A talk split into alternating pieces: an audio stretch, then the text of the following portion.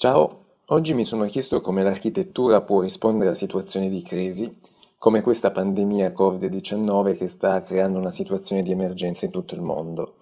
Non sto a parlarvi di dati, tutti conosciamo la gravità della situazione, e allora mi sono chiesto, appunto, come l'architettura può rispondere a questa situazione di crisi e non solo a questa, perché oltre a questa pandemia possono esserci, e ci sono stati purtroppo, disastri ambientali come incendi, terremoti, maremoti, alluvioni, oppure anche cause, disastri causati dall'uomo, come le guerre o semplicemente o anche disastri nucleari. Quindi tornando al focus, cosa può fare l'architettura in queste situazioni? Sicuramente ha il compito di poter progettare strutture provvisorie per poter fronteggiare questi avvenimenti.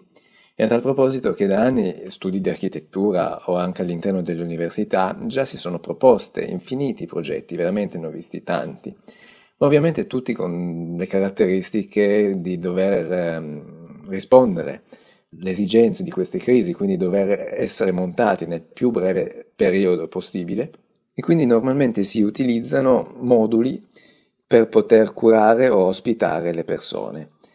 E proprio pochi giorni fa ho visto che lo studio italiano Carlo Ratti, dell'architetto Carlo Ratti, ha proposto di riciclare dei container per organizzare dei moduli ospedalieri da montare dove serve.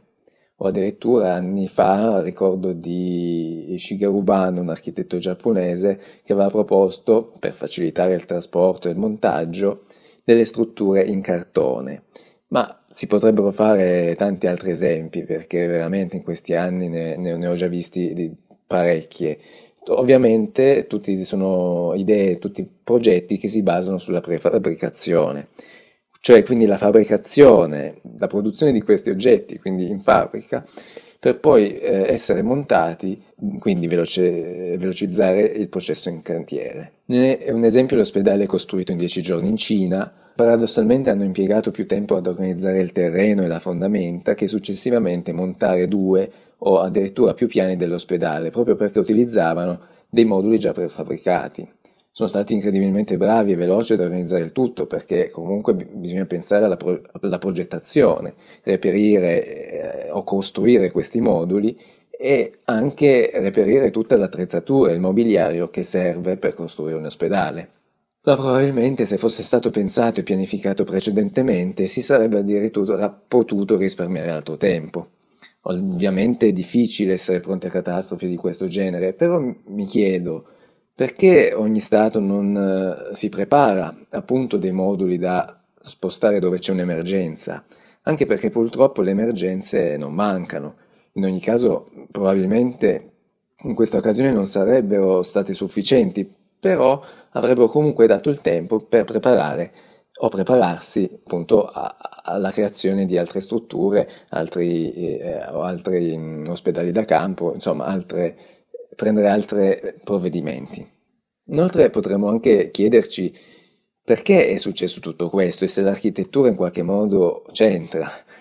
Nel senso che mi sono, mi sono appunto chiesto se l'architettura, con la declinazione del, dell'urbanistica della pianificazione della città, possa aver contribuito o, o, può aver contribuito in generale a catastrofi, in questo caso la pandemia, ma anche eh, possono, uh, possono, essere incendi, alluvioni o, o, altre catastrofi in generale. E, e in questo caso appunto la, la risposta è, è che sì, proprio perché l'alta densità abitativa, le cattive condizioni igieniche eh, in questo caso purtroppo possono aver favorito questa pandemia. Purtroppo però quello che do- devo dire è che l'università o anche molti arti- architetti pianificano e danno informazioni corrette di come si dovrebbe progettare e pianificare una città. Il problema è che nella maggior parte dei casi la città e quindi la pianificazione della città sono legate da fattori politici e amministrativi, oppure semplicemente per non organizzare e, e quindi per l'arretratezza in quel posto per cui appunto l'alta densità abitativa, le condizioni igieniche e anche l'inquinamento possono agevolare questi processi e quindi in questo caso questa pandemia. E quindi dovremmo pensarci, dovremmo organizzarci al meglio, quindi sia da un punto di vista della pianificazione della città per renderle più salubri, che anche nell'organizzazione preventiva proprio per essere pronti per fronteggiare meglio queste crisi.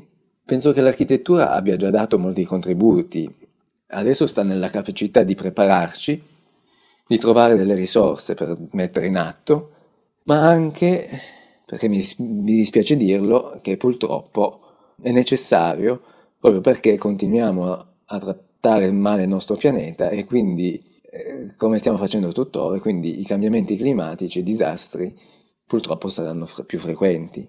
Insomma, per riassumere, mi è piaciuta una frase per cui se noi siamo attualmente malati è perché il mondo è malato.